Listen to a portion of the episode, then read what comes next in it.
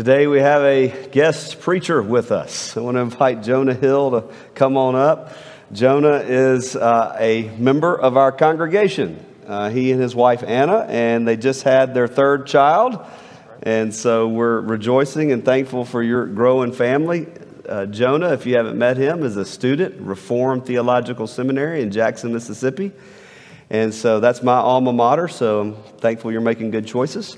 Uh, they gave you the sticker yet to put on your car? So uh, uh, we, we have wanted to have Jonah come and preach in this pulpit many times before, but providential, providentially he's been hindered. But we're glad with you're here today to share God's word with us. He is an intern with our church and an intern in our presbytery, and part of that is is, uh, learn, is preaching from uh, the, the, pulpit, and glad you get to do that here in your, your home church. So Let me pray for you as you share God's word with us. Father, thank you for calling Jonah and Anna to the ministry that you've had. Uh, Lord, thank you that they're part of us and, and we love them, Lord, and thank you for this call to ministry that you've given him.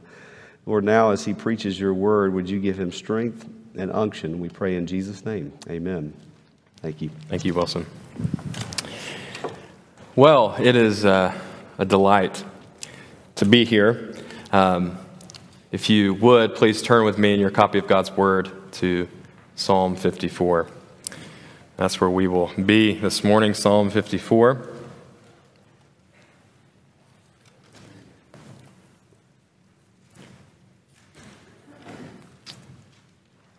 Before I begin reading, let's go to God in prayer and ask for His help.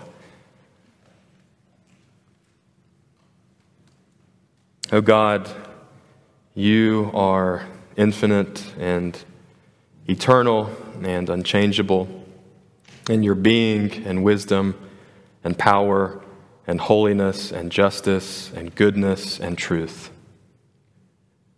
Lord, your word is truth. We pray that you would sanctify us by it, that you would open our eyes that we might behold wonderful things out of your law. We pray that by your Holy Spirit, you would enable us to encounter you, the true and the living God. We pray for Christ's sake. Amen. Psalm 54. this is God's holy word to us, his people. To the choir master with stringed instruments, a maskil of David, when the Ziphites went and told Saul, Is not David hiding among us? O God, save me by your name and vindicate me by your might. O God, hear my prayer. Give ear to the words of my mouth. For strangers have risen against me Ruthless men seek my life. They do not set God before themselves.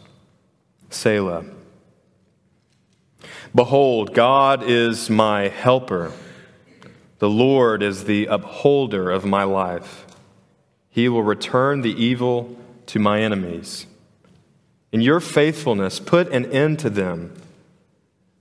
With a free will offering, I will sacrifice to you.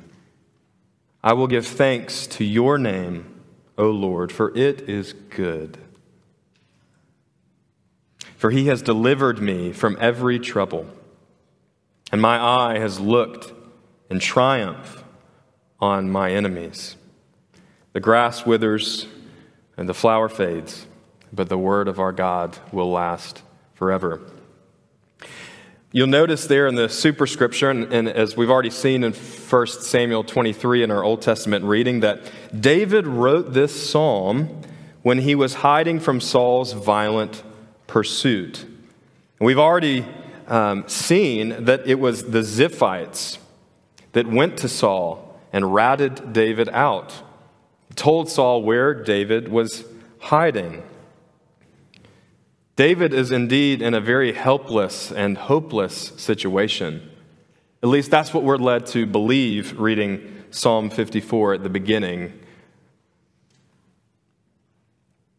And this morning, I want you to know what David does with his helpless situation. He goes to God. And this morning, I want you to know that God was not just a helper to David, but he is your helper as well. And he's not a helper lowercase h, he's a helper uppercase H, capital H. He is the helper to his people. And I want you to consider with me three things from this psalm this morning as we investigate David's situation, his plight. First, I want us to see David's plea in verses 1 through 3. And then I'd like for us, secondly, to consider David's confidence. Where is it? In whom does David place his confidence in his time of trouble? And thirdly and finally, I'd like for us to consider David's praise in verses 6 through 7. So look with me at our first point this morning, which is David's plea. Beginning at verse 1 again, O God, save me by your name and vindicate me by your might. O God, hear my prayer and give ear to the words of my mouth. For strangers have risen against me. Ruthless men seek my life. They do not set God before themselves. David knows that no matter how far he runs from the pursuit of Saul and his enemies, that he is hopeless without God's help. You cannot run away from bad people. You cannot get rid of them by moving.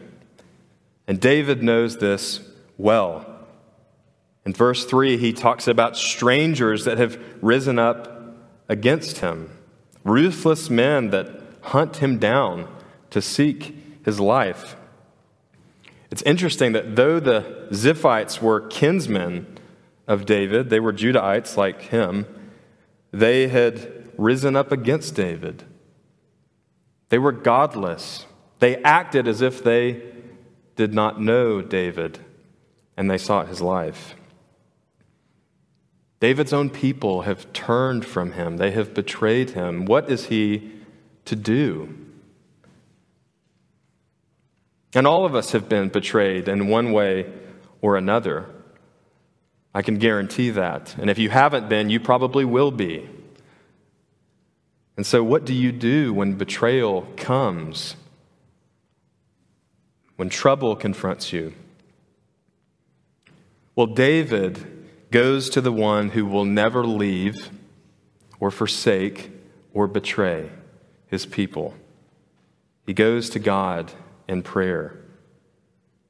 He goes to God and he makes his plea by an appeal to God's character.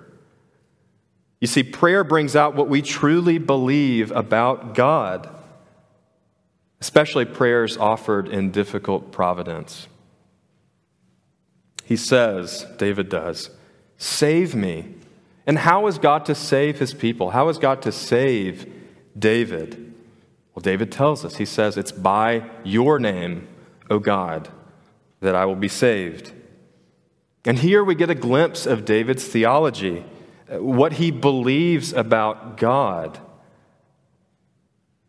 David knows that there is no other name under heaven which will deliver men than God's name. And so he cries out to that name for salvation.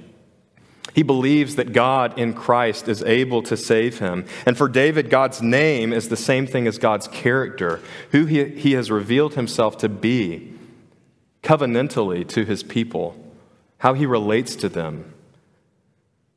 To invoke God's name, as David does, is to invoke God's very character, God himself. David doesn't call upon his own name. Notice that. He doesn't look to his troops to come up with a better strategy so that he might defeat Saul. That's what we might expect to happen, but that's not what happens. He calls out to God and his character. And what a relief this is for you and for me, because how feeble and inconsistent is our character and our name but God's character is flawless. it's blameless.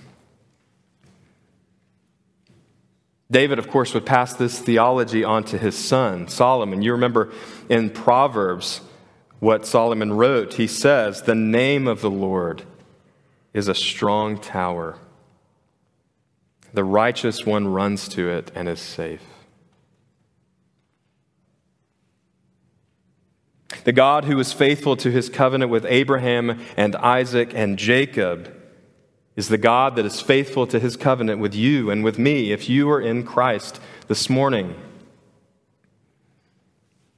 But David must be vindicated, and he will tell us that in verse 1b. He says, God, save me by your name and vindicate me by your might. Or your translation might say, judge me by your strength. So David is pleading for the Lord to save him and to vindicate him. He knows that only God can do this. That's why he writes earlier in Psalm 35, verse 24 Vindicate me, O Lord, my God. And how is he to do this? He goes on, according to your righteousness, and let the enemy not rejoice over me. It's only by God's righteousness imputed to us in Christ that we might be vindicated. This is how he defends David's cause, and this is how he defends your cause this morning. You can never run far enough into the deepest cave or the, the farthest wilderness that you can find to be safe, to be vindicated from your enemy. This is something only God can do supernaturally by his own strength. It's something that David recognizes, uh, recognizes, and it's something that you need to recognize this morning is that you are not strong enough and not powerful enough to save yourself, to vindicate yourself. This is something only God in Christ can do. That's why Paul in 2 Corinthians 5:21 would say that God made him to be sin who knew no sin, so that in him we all might become the righteousness of God. That's what we need. But it's Christ that has to do that. That's David's plea. He begs God to save him by his name, to vindicate him by his strength. And now I want us to notice David's confidence. That's our second point this morning David's confidence. Look with me in verses 4 and 5. This seems to be the centerpiece of this psalm. Behold, David wants to call our attention to this line Behold, God is my helper. God is my helper. The Lord is the upholder of my life. You see, David cannot merely say that God will help him, but that God is on his side. That's what he wants, us to understand when he talks about God upholding our life, keeping our life, preserving our life. It has the sense that God will stick with us as he helps us, he will be by our side as he helps us. Maybe you have been helped before, but it was hardly anything more than a quick and kind gesture, and then that person who helped you said bye bye and then walked away, and that was the last time that you saw them. Though a kind gesture, nonetheless, that's not the help that David refers to here in this psalm. Um, this is not the help that David experiences in this psalm, or that you and I experience when God decides to deal with us in our trouble. Maybe you have been in a hopeless and helpless situation. Again, maybe you have been betrayed like David was. And so you cry out to God, not merely to help you, but for Him to draw near to you, to be with you, to guide you, to stick with you. Because you have a feeling that this trouble will continue throughout the duration of your life. Most of us uh, experience trouble very often. And we need to cry out to God for help. And that's exactly what David does. But David Christ wants you to do the same thing, to go to God in your time of need. He will help you, He will uphold your life. David has already made his appeal to God in his helpless situation. And he's done so not, not by appealing again to his own name or his own craftiness. Remember, Saul was told that David was cunning, he was crafty. Many people accuse David of that. But look at where David goes in his time of need. He does not take the characteristic of being cunning, but he takes the characteristic of being lowly and submitting to God and going to Him in prayer. And that's what we all need to do. It's by the name of the covenant God, the triune God, Father, Son, and Holy Spirit, that David goes for help. Remember Psalm 121, the Psalm of Ascents, that wonderful psalm that many of you probably have memorized. I lift up my eyes to the hills. From where does my help come? My help comes from the Lord who made heaven and earth. He will not let your foot be moved. He who keeps you will not slumber. Behold, he who keeps Israel will neither slumber nor sleep. The Lord is your keeper. The Lord is your shade on your right hand. The sun shall not strike you by day, nor the moon by night. The Lord will keep you from all evil. He will keep your life.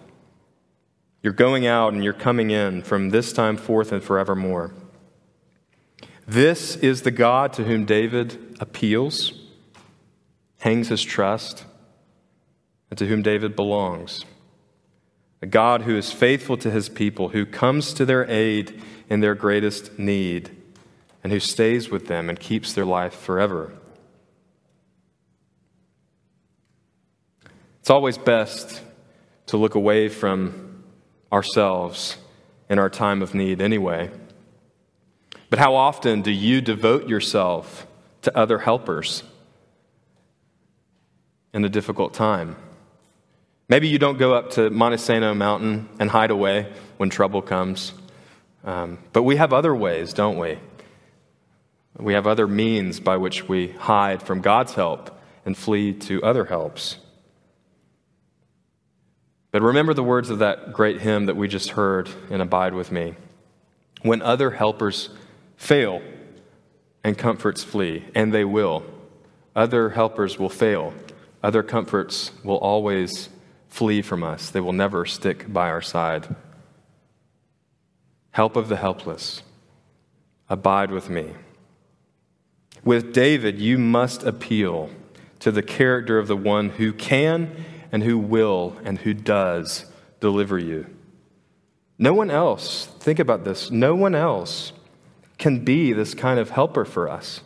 No one else.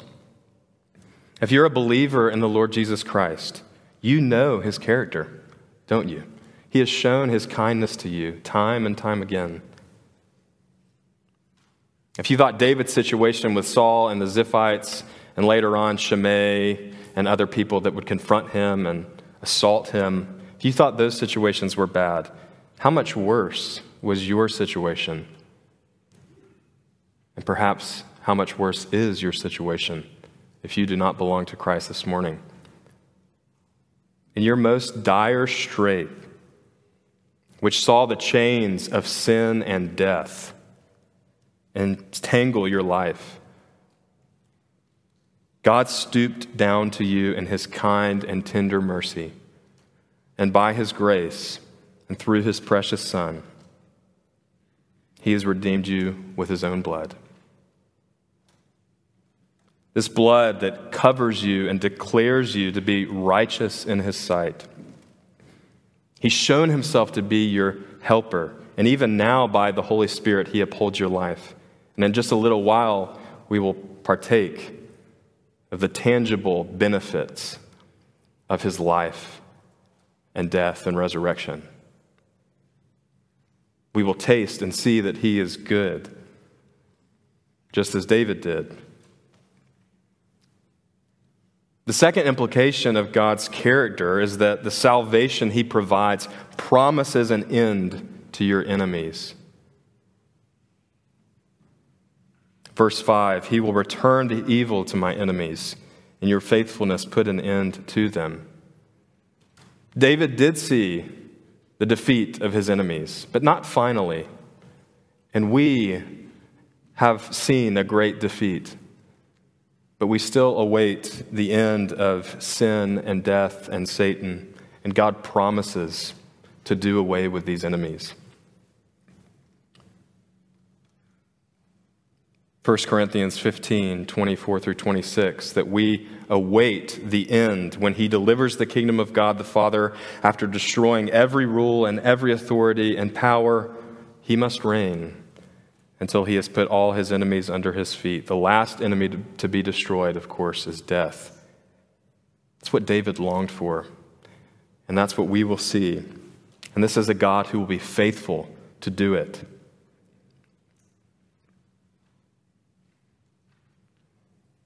So that's David's confidence. He hangs his hope on a trustworthy God who will be there for him, who will stick with him in all his troubles. But what is David's response to this great salvation? That's what we'll consider in our final point David's praise, our third and final point this morning. We know from 1 Samuel 23 that God did deliver David from the Ziphites, from Saul, from his enemies. We're even told, interestingly, that after Saul returned from pursuing David, that the place in which David hid himself was named the Rock of Escape. How fitting. It's not that that particular geographic location saved David, and so it was a rock to him, but it's symbolic of the fact that at that place, God revealed his covenant faithfulness to David and saved him out of trouble. So, what is David's response to this? Well, there's only one adequate response it's praise and worship. And praise is the fruit produced by confidence in God. And David and you and me can be unshakably confident in Yahweh. And so we are to respond as David has with adoration, with praise and worship. Notice in verse 6, look with me there, that David devotes himself to a sacrifice. And this is a particular sacrifice. It's a, a free will offering that David, David will offer. And this kind of offering was one that was to be, as you can imagine, given freely, voluntarily, as each person saw fit. It was to be seen as something motivated not by compulsion, but by love and by joy so, out of love and joy, David will freely offer a sacrifice of praise to the Lord because of the help that he has been given. And as he worships, he praises God's name, his character, the one who both saves and upholds, even until the last enemy is defeated. And that's how we, with David, can call God's name good, as he does in verse 6. I will give thanks to your name, O Lord for it is good. It is good. And one of the ways in which he displays this goodness is given to us in verse 7. He has delivered me from every trouble, and my eye has looked in triumph on my enemies. I wonder if God's acts of kindness and mercy and grace to you this morning move you to do the same? Do you bring your free will offerings to God? Do you submit to Him? Do you worship Him in response to the great kindness that He has shown you in Christ? Do you offer up your very life, the whole person, as a sacrifice of praise to Him? David in his situation of trouble is calling us to do that, to go to him in our great need, to submit to him to confess that all other helpers are really no help at all, and that God Himself is our only comfort in life and death. So may God, by His Holy Spirit, cause us to savor the faithfulness of God and offer a free will offering to Him with our lives, knowing that He is the God who has delivered us from every trouble and vindicated us by His might, and who will keep us to the end. Let's pray.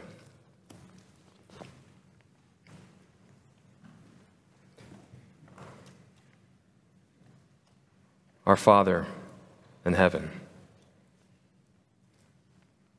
we thank you that you have stooped down to us by your great mercy and kindness, by your grace, and the person of your Son, Jesus Christ.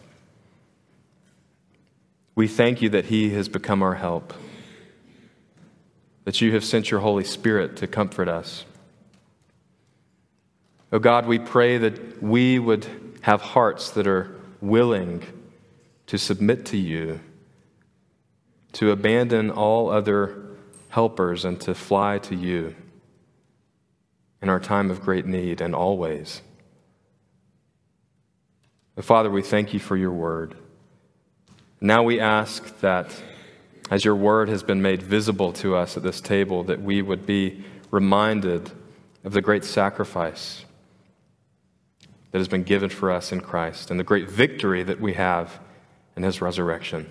Lord, we pray these things in your name. Amen.